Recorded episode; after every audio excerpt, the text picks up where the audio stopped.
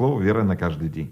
И я читаю из послания к евреям, 5 глава, 11 и дальше стихи. Написано, мы могли бы говорить об этом еще больше, но нам трудно объяснять, потому что вы обленились и не хотите слушать. На самом деле только от нас зависит, а, насколько мы будем благословлены. То есть Бог все приготовил для нас. Он приготовил Сына Божьего, Он дал нам Библию, Он дал нам церковь, Он дал нам служителей, которые помогают нам, э, чтобы наша жизнь изменилась, росла, возрастала, была благословенной, э, чтобы наша жизнь вообще радовала нас. Но поймите, порой происходит следующее.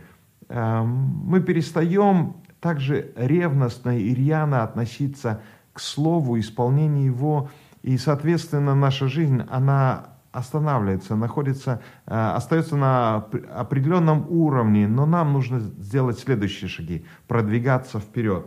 И 12 стих написано, «Судя по времени, вам следует уже быть учителями, но пока что вы сами нуждаетесь в учителях, которые бы учили вас основным истинам Божьего Слова. Вам опять нужно питаться молоком, а не твердой пищей».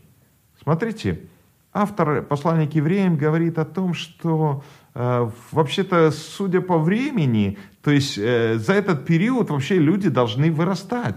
Только, столько, сколько вы ели, столько, сколько вы питались, насыщались Божьим Словом, знаете, оно должно было произвести в каждом из вас рост. Но, судя по вашему поведению, вы остаетесь детьми. Вам нравится, что о вас только заботиться, вы не берете на себя никакой ответственности, вам только дают, а вы ничего не даете, э, вы только принимаете, но ничем не жертвуете. Знаете, и Павел, э, я верю, что Павел написал это послание, он говорит, вам э, нужно возрастать, вам нужно, вы остались младенцами, и это проблема. По времени вам нужно быть уже учителями, заботиться о других людях. Знаете, наша жизнь дана нам не только для того, чтобы мы получали от Бога что-то, но чтобы однажды получив, мы научились давать другим людям. Писание говорит, давайте и дастся вам. Какой вы меру мерите, такое и вам будет отмерено.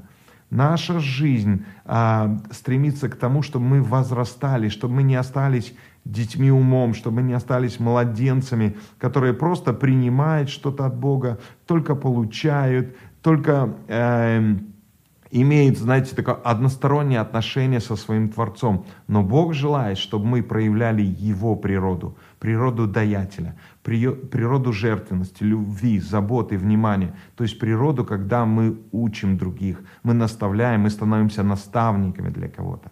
Поэтому пусть Господь благословит тебя. И подумай, э, находишься ты ли в младенческом возрасте, не оставайся там, возрастай.